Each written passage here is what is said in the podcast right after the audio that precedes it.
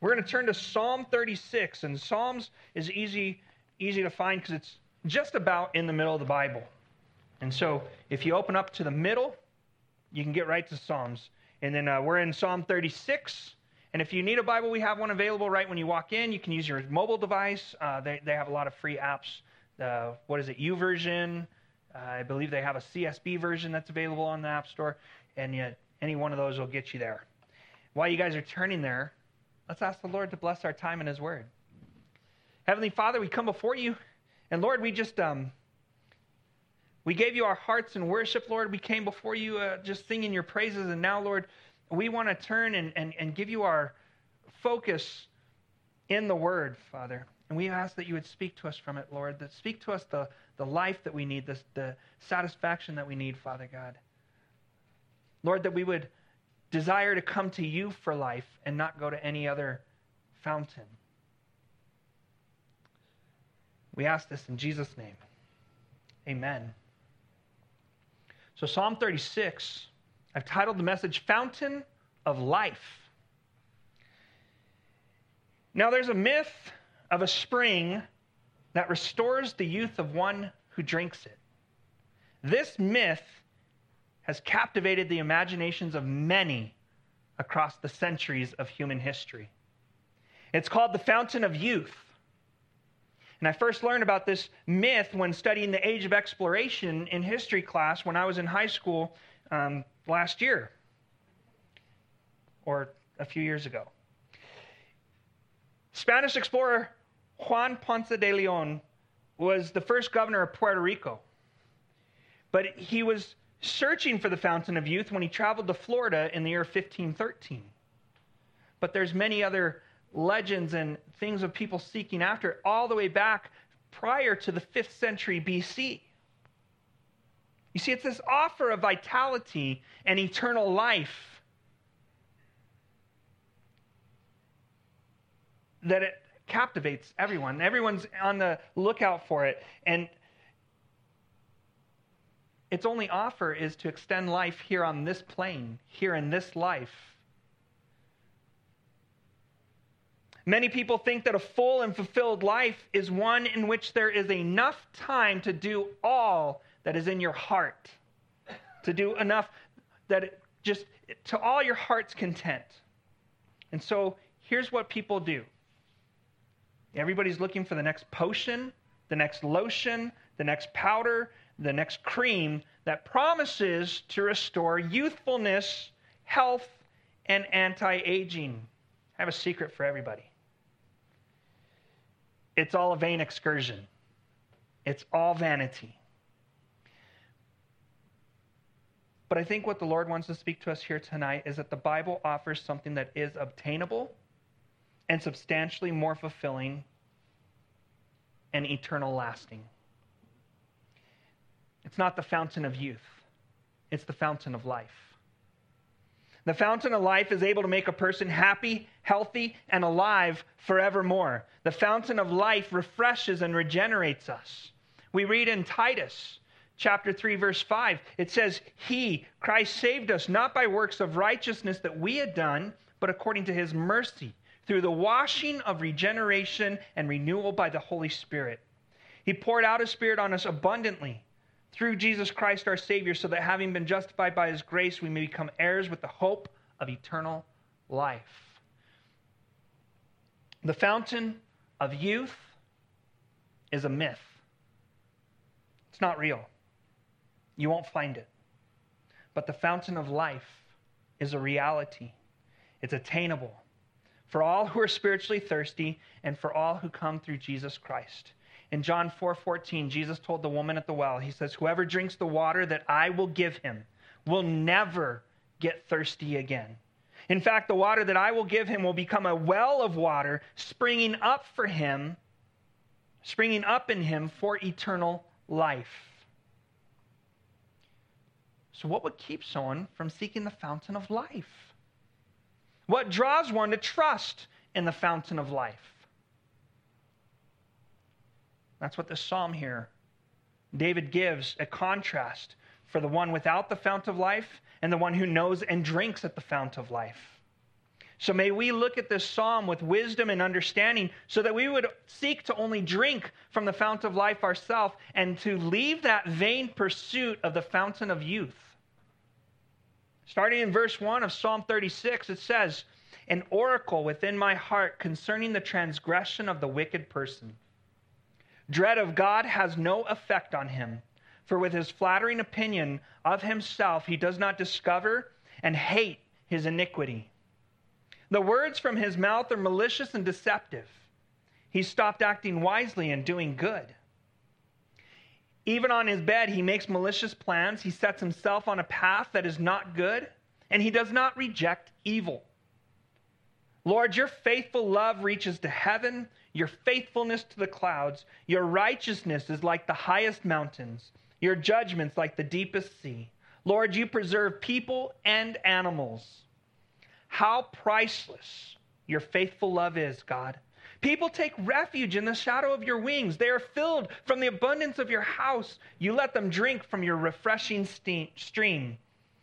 For the wellspring of life is with you. By means of your light, we see light.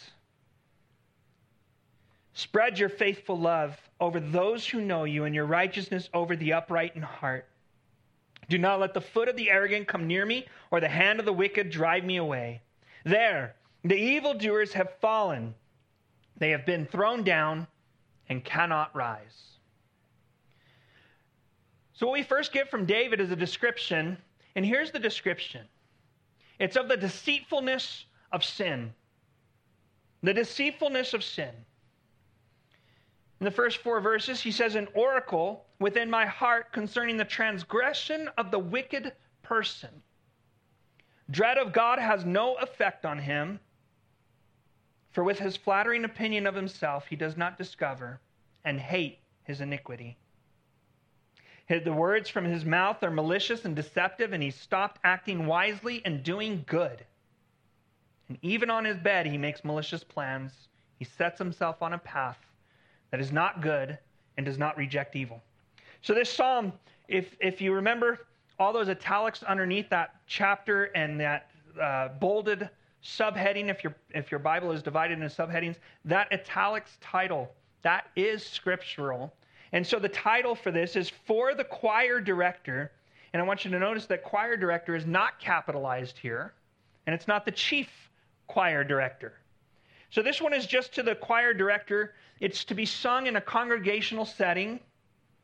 And it says it's a psalm that is of David, meaning David wrote it. And I want you to see that it says it's written of David, the Lord's servant.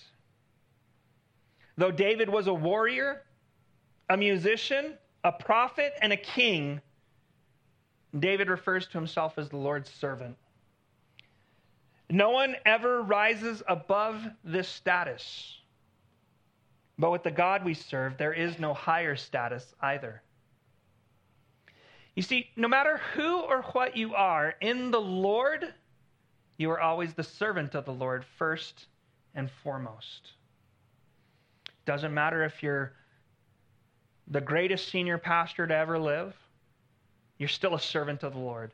Doesn't matter if you're the most talented musician in the world, you're still a servant of the Lord. If you are someone who comes to church and lives your life the best you can for Christ, raising your family and, and, and doing all those things and fulfilling all those things, you are still a servant of the Lord. Now, David is explaining the birthplace of this psalm. Why, why do we have Psalm 36? He tells us, he says, There's an oracle within my heart and the oracle is a whispering, it's an announcement or a declaration, a decision that comes from within that is spoken from another. This oracle is a declarative oracle within his heart, spoken to his heart from the Lord. And this oracle is concerning the transgression of the wicked person.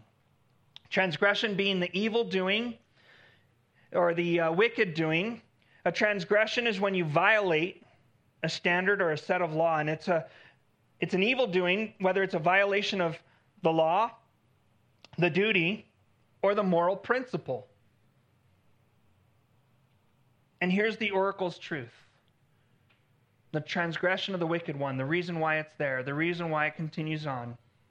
Because dread of God has no effect on the wicked person. Literally, that could be translated there is no fear of God before the eyes of the wicked. All sin flows from this oracle. You want to know where wickedness comes from? Wickedness is born from the absence of a fear of God. See, wickedness begins and it grows from a rejection of God or an ignorance of God, not taking God into account. This is what Paul was trying to get across when he was writing the letter to the church in Rome. He writes in Romans 3:10 it says as it is written there is no one righteous not even one. There's no one who understands. There's no one who seeks God. All have turned away. All alike have become worthless. There is no one who does what is good, not even one. Their throat is an open grave. They deceive with their tongues. Vipers venom vipers venom is under their lips. Their mouth is full of cursing and bitterness. Their feet are swift to shed blood. Ruin and wretchedness are in their paths, and the path of peace they have not known. There is no fear of God before their eyes. You See, the wicked person lives as though God is non existent or that he doesn't matter. They live as though there will be no accounting before God at the end of their life. Psalm 14:1 says, "It is the foolish who says in their heart, there is no God." Because they say there is no God, they are corrupt, they do vile deeds, and there is no one who does good. You cannot reject God and walk in righteousness. It's impossible. You see, the denial of God has a truly profound impact on the way a person walks in life. The choices, the decisions, the things that they do without God are directed elsewhere. The next several verses are going to provide a description of the lifestyle habits of the wicked. You see, sin after deceiving the person on the existence or the importance of God, then sin begins to deceive further by flattering the wicked. Sin deceives us by flattering us. And here's what flattery is flattery is dishonest praise that seeks to cover or ignore faults. This is when we say to ourselves, the sin that we did, that violation of God's law or moral conduct, we say, oh, that was an oops. Well, I made a mistake. That was just a slip up. Or worse yet, we say, that's just who I am. We start to make excuses for it and rather than to convict ourselves of it and to get rid of it. And so when we ignore God and we say God is of no consequence, we begin to flatter ourselves and we start to see sin as being less than what it truly is a complete and total transgression against a living God. And so one begins to see themselves not in the light of God's holiness, but in the light of our own deception. We all tend to minimize our own faults, right? We see our major flaws in a much better light than we should. And we see ourselves better than we truly are when we line ourselves up to God's revealed light. It says that sin so deludes that one does not discover, that one does not determine the existence, that does not come to the knowledge of the presence or the absolute fact of their own iniquity. It also deludes in that what iniquity is seen, it's not hated, it's rather accepted. And in our day, we might even say it's celebrated. In Deuteronomy 2019,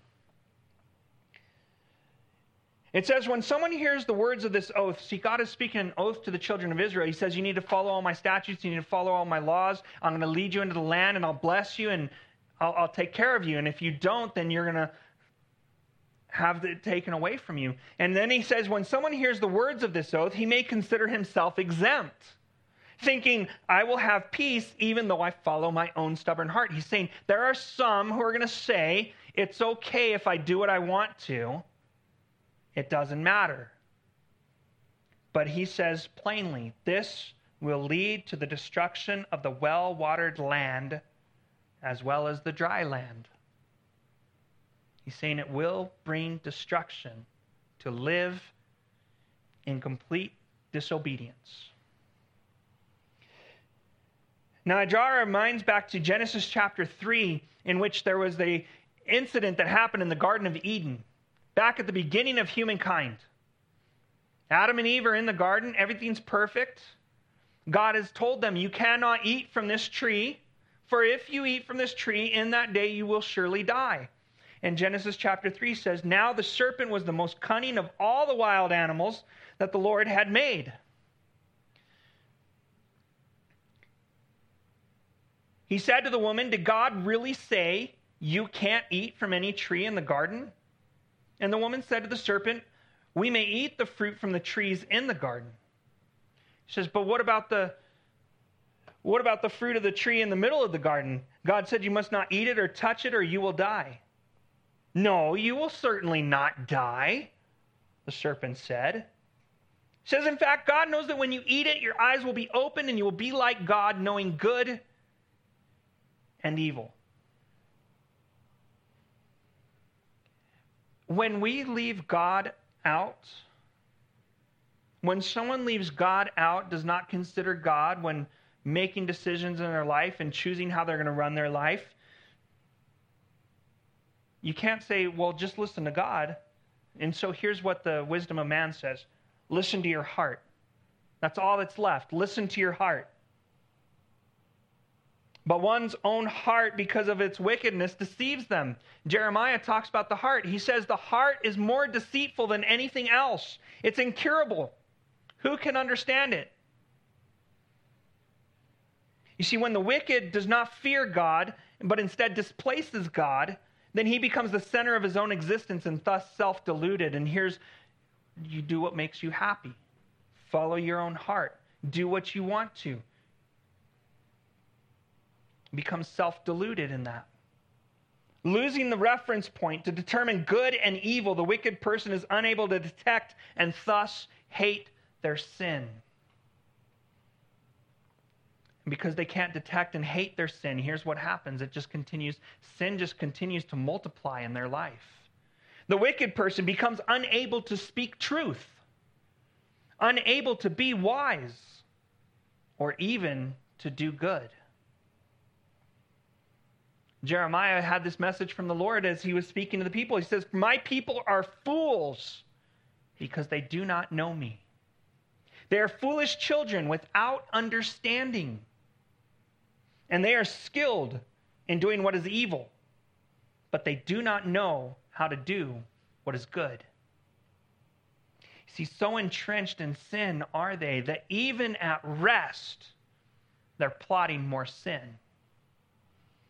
They plot evil while they rest. It's evil in the day, it's evil at night. They're committed to the course of evil plots. And it's not merely drifting into evil, but what David describes here is that even on his bed, he makes malicious plans. This isn't drifting into evil, this is inventing ways to be evil.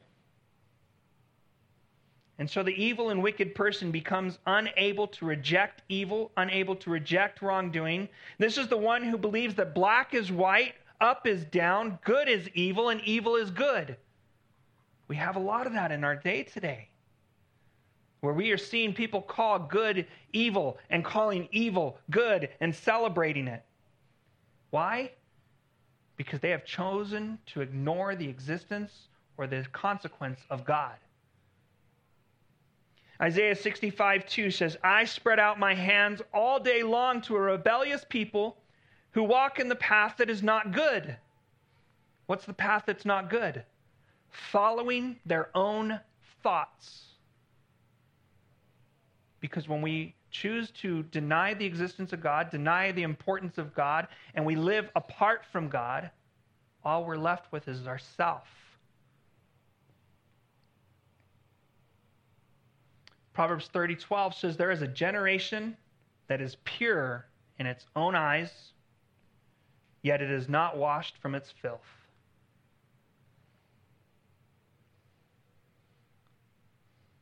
In Proverbs 14:12, there is a way that seems right to a person, but its end is the way to death. For the wicked person, truth is error, joy is misery. And the one whose thinking is twisted this way would be described as insane. And they are. They're spiritually insane. They've set themselves on a path that is not good, and they've abandoned themselves to a godless, depraved mind. And then David moves us to the next part of his psalm the delightfulness of God. In verse 5 and 6, David writes, he says, Lord, your faithful love reaches to heaven, your faithfulness to the clouds. And your righteousness is like the highest mountains, your judgments like the deepest sea. Lord, you preserve people and animals.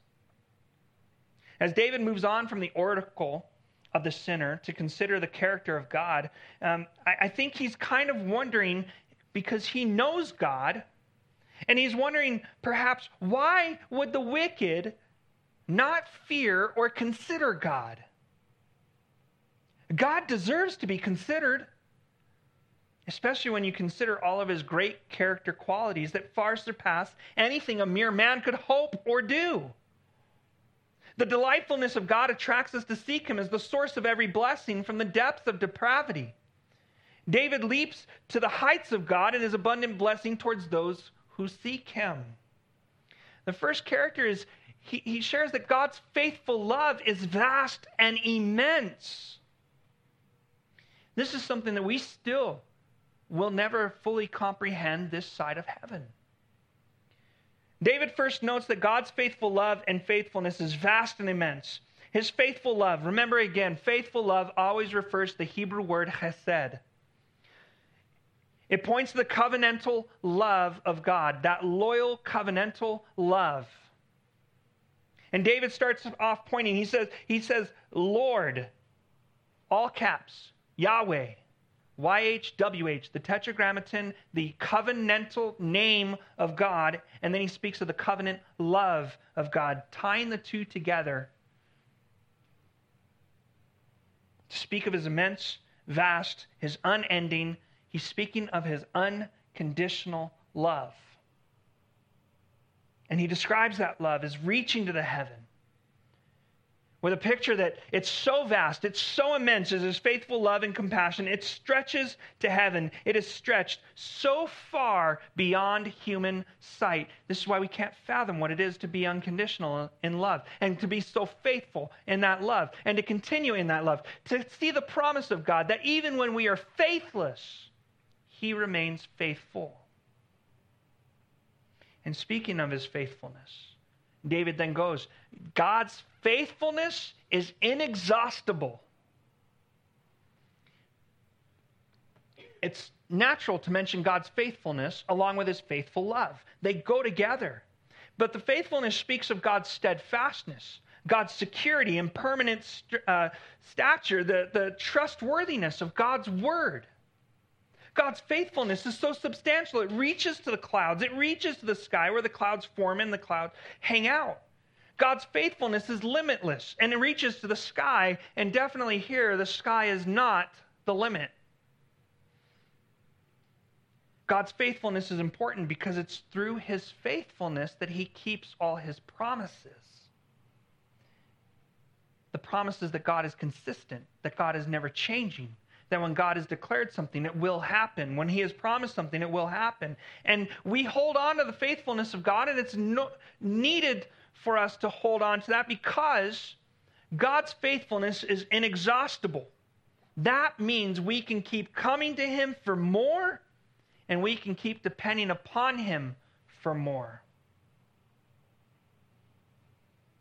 So he goes from his faithful love to his faithfulness. Then he speaks of the righteousness of God. God's righteousness is impressive, yet immovable.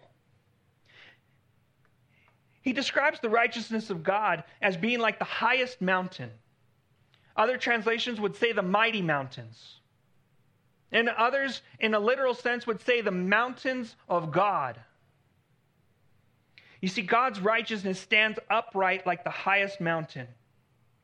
It means the righteousness is a conformity to an ethical or moral standard. And here's the thing God Himself is the standard for which righteousness is measured. We use God's righteousness as the standard for what righteousness is because God is the only one who's righteous all the time. He always wills righteousness, He always does what is right, He always will make, accomplish in your life and in the lives of the ones that He's working with. It will always be the good in terms of righteousness. God's righteousness are like the highest mountains. They are impressive and immovable. In Psalm 71 19, the psalmist writes, he says, Your righteousness reaches the heights, God. You who have done great things. God, who is like you? And he goes from his righteousness to his judgments. You know why? Because you can't talk about the judgment of God until you speak of the righteousness of God, because the judgments of God follow along in his righteousness. God's judgments, they are immeasurable. He says God's judgments, they're like the deepest sea. Do you know that the deepest sea is still yet to be accessed by man? This is speaking of God's judgments extending to his governance in all of his own creation. And it simply is saying this God's ways are not our ways. Men cannot fathom the deepest sea, and neither can he understand all God does or why God does it. There are so many that struggle with this why God allowed something to happen, why God didn't change something, why did I pray and God didn't answer? Why did God bring certain trials into our lives? Why does He allow some righteous to suffer while yet delivering others from suffering? Why does one get a, a, ter- terminal diagnosis while another gets healed from it? Is it because God is judged with a judgment that isn't righteous? Or is it because God is judged with a judgment that we couldn't possibly begin to know or understand because it is simply far beyond us and we have to trust God whose ways are not our own? As he says through the prophet Isaiah in Isaiah 55. Verse 8 For my thoughts are not your thoughts, your ways are not my ways. This is the Lord's declaration. He says, For as heaven is higher than earth, so my ways are higher than your ways, and my thoughts than your thoughts. When, when talking about this, it, it, it, always brings back to an illustration that I heard, and I can't remember if it's a true illustration or if it just kind of illustrates that we can't possibly know why God has allowed something to happen. And so the story goes like this There is a woman who, whose child was deathly ill. And I can't think of a pain greater than a mother who has to watch their child through a, a sickness that is um, calling for its, his life. And so he goes, she goes to the church and she brings her child before the church to pray over the child for, for God to heal him. And so the pastor puts his hand on the child and he's praying and he says, God, if it be your will, to heal this child? And the mom says, No. You tell God to heal my child no matter what. I don't care if it's His will. And, and as the story goes, the child was healed. But he grew up to do a great evil, wicked that the mother simply couldn't bear. And so sometimes, perhaps, that is God's judgments that are so far beyond our ways that we can't possibly understand why He does things and why He allows things we need to understand that his judgments are as the deepest sea. We can't plumb its depths. But we do know this God is also the preserver of all life. This doesn't mean that he's going to save all life as, as it was. We've seen in the Bible. I mean, the very first murder that ever happened in the Bible, that was an unjust murder. Not that any murder is just. That was an unjust killing when Cain killed Abel. He simply killed Abel because Abel was righteous. David acknowledges that God is the source of all life, and he also says that he's the one who preserves it. You see, God preserves, he, he helps life, he saves life, he delivers life.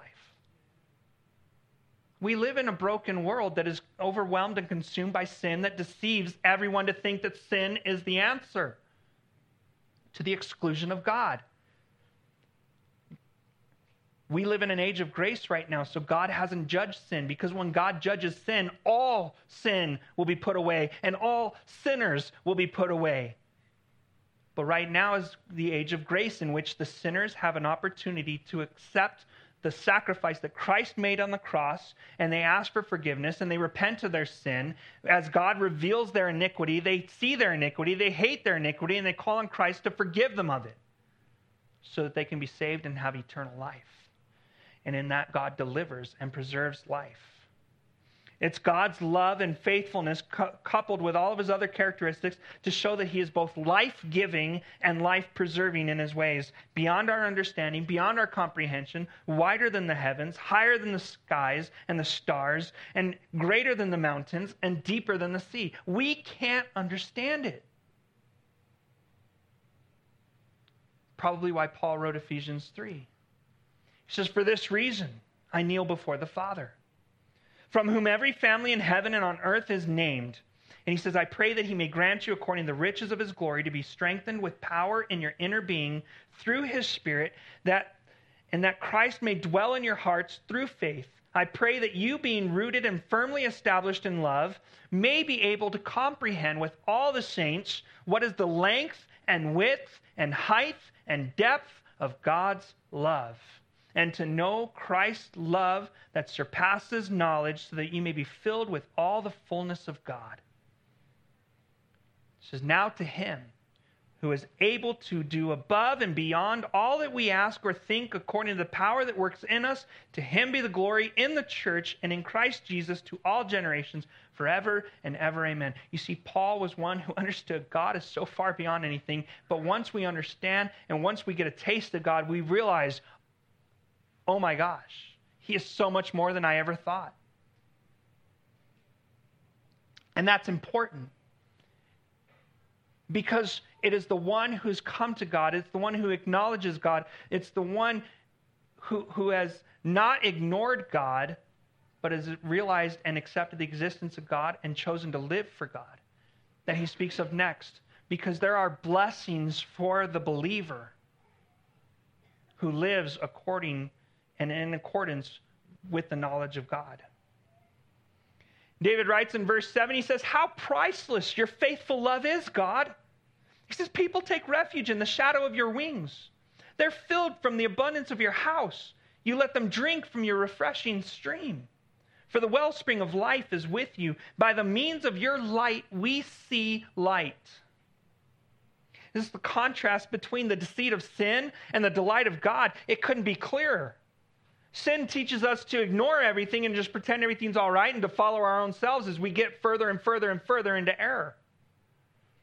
The delight of God is the fact that He loves us so much, that He's provided so much, and it's through His righteousness, it's through His judgment, it's through His preservation of life that He's done everything that He's done. Sin tells the one that they don't need to live in consideration or concern for God. And in fact, they're better off if they reject and ignore God. But God's delightfulness shows us that God is far beyond what we have ever considered, what we've ever thought. That He's guided by His love and His righteousness and His faithfulness and just judgments. That He preserves life. God doesn't waste life. Know this in God's hand, your life will never be wasted. The hard things that you go through will never be a loss. It will never be wasted. He will always find a way to use it eternally for His glory. But David now brings out the list of blessings for the one who lives in light of God and is God fearing believer. David declares, he says, How priceless your faithful love is, God, and how priceless it truly is. For those who are here in Christ Jesus, we can attest to the fact that his love is priceless. You can't buy it. There's no amount of money that could purchase the love of God, but you know what? You don't have to because he loves you. He loves his creation. He sent his son to be the propitiation, the, the appeasement of the wrath on sin, so that we could be forgiven because he loves us. Notice there's a transition. He goes from the covenantal name of Yahweh, he goes from the all caps Lord to saying, How priceless is your faithful love, God. And I think that there is a detail there that we shouldn't miss, and it's this the offering is still covenantal love, but it opens it up. It opens it up that the blessings we are about to see is open to everyone who would receive God's love. You see, God's priceless, faithful love and blessings, they're universally open to all who would receive them. That's why sin wants to delude us into ignoring God, to pretending that He's not there, because the love of God calls us to Him. Now, the blessings that the believer has in God number one is safety. These are in no particular order, but they're safety. David says that the people take refuge in the shadow of God's wings. That's a privileged position for those who call God their own. You know what happened in Jesus' day? They refused this, and Jerusalem was destroyed. That's what Jesus is pointing at in, in Matthew 23 37. He says, Jerusalem, Jerusalem, who kills the prophets and stones those who are sent to her. How often I wanted to gather your children together as a hen gathers her chicks under her wings, but you are not willing. He says, See, your house is left to you desolate. In 70 AD, Israel was overrun. Jerusalem was finally conquered. And Israel was no more until 1948. 70 AD to 1948. Was that 8, 8, 1870 years? Something like that? More or less with math. The second blessing is satisfaction. Sin would tell you that, oh, if you do this, you'll be satisfied. Oh, if you do that, that's all you need. If you only you had this. That God is withholding from you, and if all you had was this, oh, your life would be great. But you know what happens when you enter into that world of sin that says, oh, just, just this little bit and you'll be fine? Well, you find out it's like everything else. Oh, I need a little bit more. I need a little bit more. Because sin always takes you further than you want to go, keeps you there longer than you want to stay, and costs you more than you ever wanted to pay. So David declares that the believer is abundantly satisfied from the lavish provision of God's house. They eat and they drink at his table. I mean, scripture is replete with verses throughout it talking about the great feast that God has prepared for us. There's parables that Jesus tells about a feast that the Lord has prepared and the people are invited to it. Literally, it's talking about the abundance of his house. It's the best, it's the fat portions. It's the prime rib. It's the ribeye steaks. You're going to have satisfaction in the truly delightful things. As I spoke of the parables, Jesus told a parable. There's a kingdom of heaven. And the kingdom of heaven is like a king who gave a wedding banquet for his son. And he sent his servants to summon those invited to the banquet, but they didn't want to come. And again, he sent his other servants out and said, Tell those who are invited, I prepared my dinner. My oxen and fatted cattle have been slaughtered. Everything's ready. Come to the wedding banquet. But they paid no attention. They went away, one to his farm, another to his business. And the rest seized his servants, mistreated them, and killed them. The king was enraged. He sent out his troops to kill those murderers and burn down their city. And then he told his servants, The banquet is ready, but those who were invited were not worthy. Go then to where the roads exit the city and invite everyone you find to the banquet. This parable talks about what happened with the in Israel with the Jews and rejection of Jesus their Messiah. God had invited them to the banquet for them to participate in it, and they had rejected their Messiah. And so he said, The door is going to be open for any who would accept, any who would come. It's open for all. That is the, the age of grace that we live in today. This is the time of the Gentiles. This is the day of salvation for all who would hear that invitation and come to the banquet. There's also the blessing of refreshment for those who know the name of the Lord, those who walk in the path of the Lord, they find refreshment. And in order to appreciate the sense that David's talking on, we need to imagine people who live in a desert or a society in the desert that has no indoor plumbing. Imagine if you lived in the desert, but you didn't have running water. You couldn't just go get water whenever you wanted it. You didn't have water sitting in a refrigerator that was nice, cold, cool, and refreshing. David speaks of this refreshing stream from which they can drink their fill, literally, drink their fill of drinking until they are drunk. He says, You have all the water you could ever hope for or need, for the wellspring of life is with God. That's what Jesus was talking about when he met the woman at the well in Samaria. In John 4, you find that, that interaction between Jesus and the woman at the well. It says, A woman of Samaria came to draw water. And Jesus said, Give me a drink, because the disciples had gone into the town to buy food. And she says, How is it that you, a Jew, ask for a drink from me, a Samaritan woman? You see, a Samaritan was only a half Jew. They were the ones that were conquered first and taken in, and they were intermixed with the other cultures. And so the Jews treated them like they were a half person. Says Jews don't associate with Samaritans. Jesus tells her, if you knew the gift of God and who is saying to you, Give me a drink, you would ask him and he would give you living water. Sir, said the woman, you don't even have a bucket. The well is too deep. Where would you get this living water? And Jesus told her, He says, Everyone who drinks from this water, pointing at the well, will get thirsty again. But whoever drinks from the water that I will give him will never get thirsty again. In fact, the water I will give him will become a wellspring of water springing up in him for eternal life. And we hear that imagery repeated throughout the Bible. And it comes at the end of the Bible also for all believers who are there at the end of time, in which it is said, in Revelation, John says that it is said to him, It is done. I am the Alpha and the Omega, the beginning and the end, and I will freely give to the thirsty from the spring of the water of life. Those who are thirsty for life, let them come to God and drink.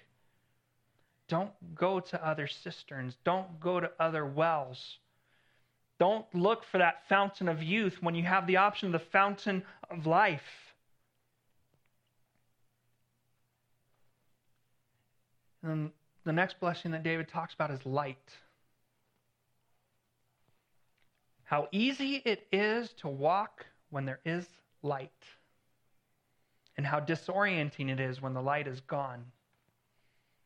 David says it is by the light of God that we see light. Lighting up our way is the light of God. Because without light, in the darkness, one can't see. You can't navigate properly. How many of us would run into the coffee table with our shin if the light was on? Or stub our toe at the foot of the bed if the light was on? Light can illuminate a room. Light is also used as a, uh, a an analogy to give wisdom and understanding.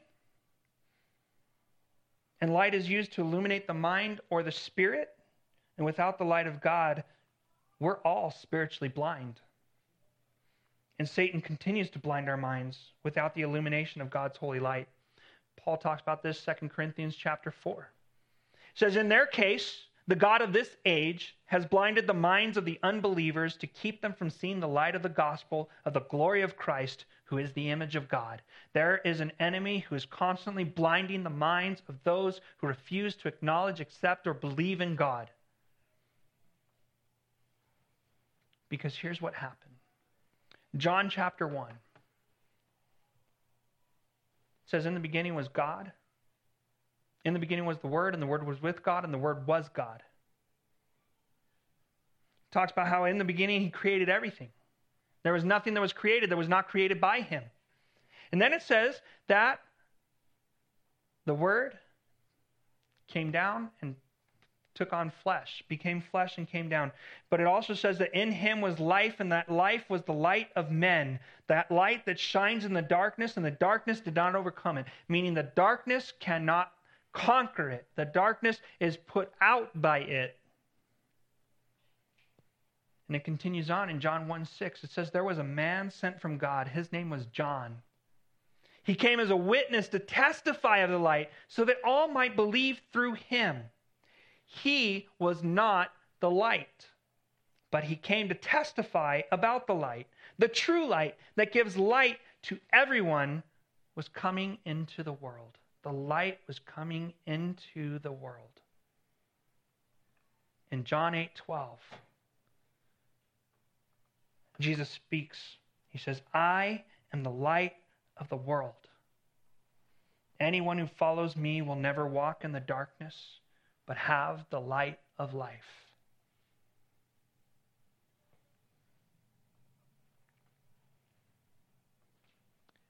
in light of these blessings, in light of the delightfulness of God, in light of this, David finishes his psalm with a prayer. He says, Spread your faithful love over those who know you, and your righteousness over the upright in heart. Do not let the foot of the arrogant come near me, or the hand of the wicked drive me away. There, the evildoers have fallen. They've been thrown down and cannot rise. What we see here is him asking God for protection to keep them from being able to take him away from the fount of life. Don't let them come near me.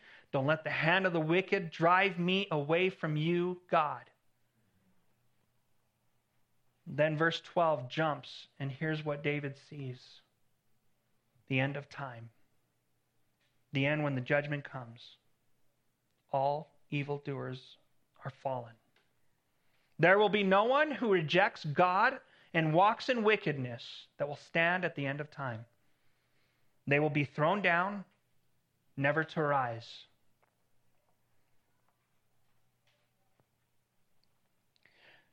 David prays a prayer for continual knowing of it and experiencing God's love.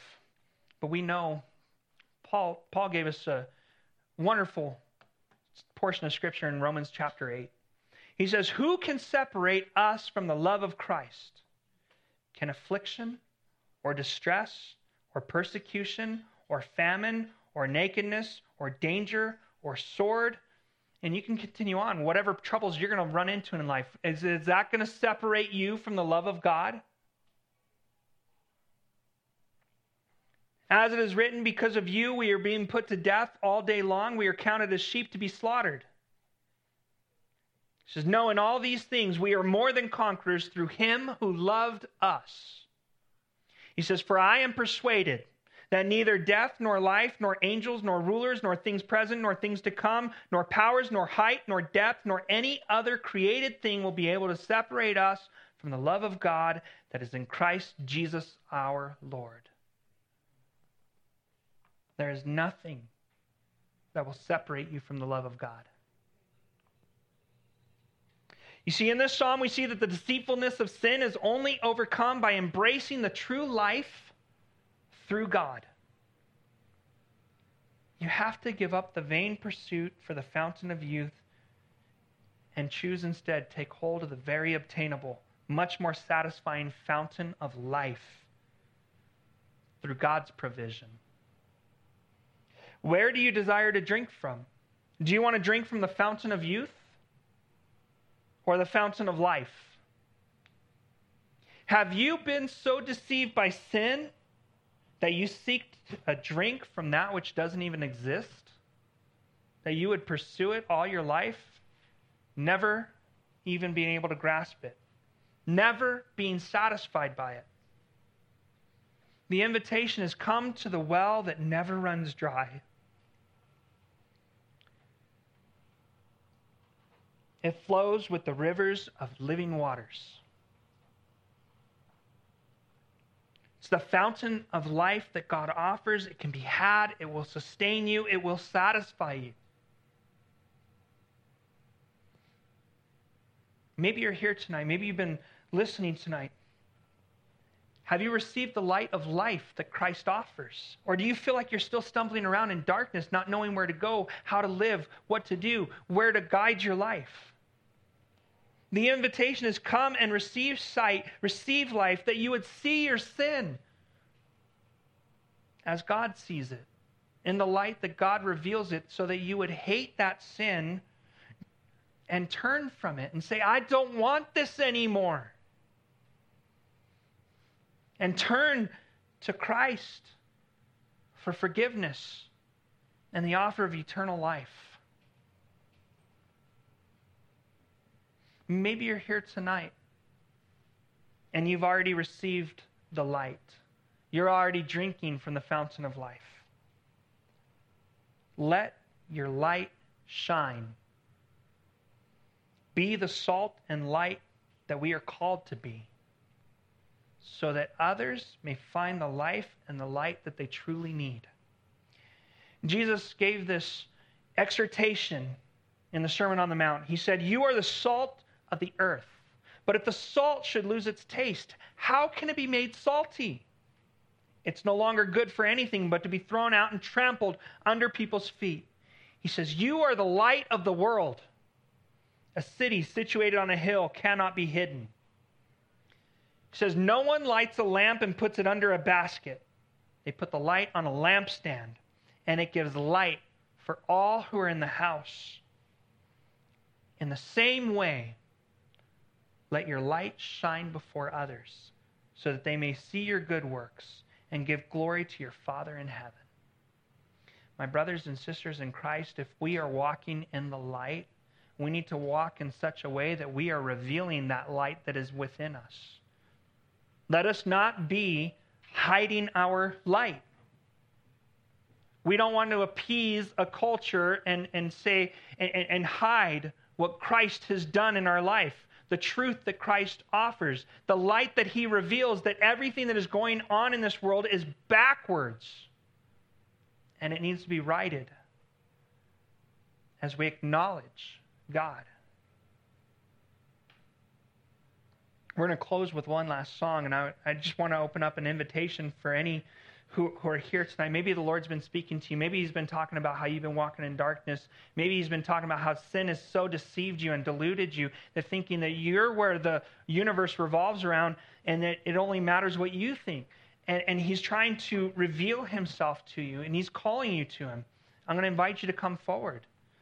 Come and, and, and come before Him and allow that light to reveal and come and drink from the fountain of life.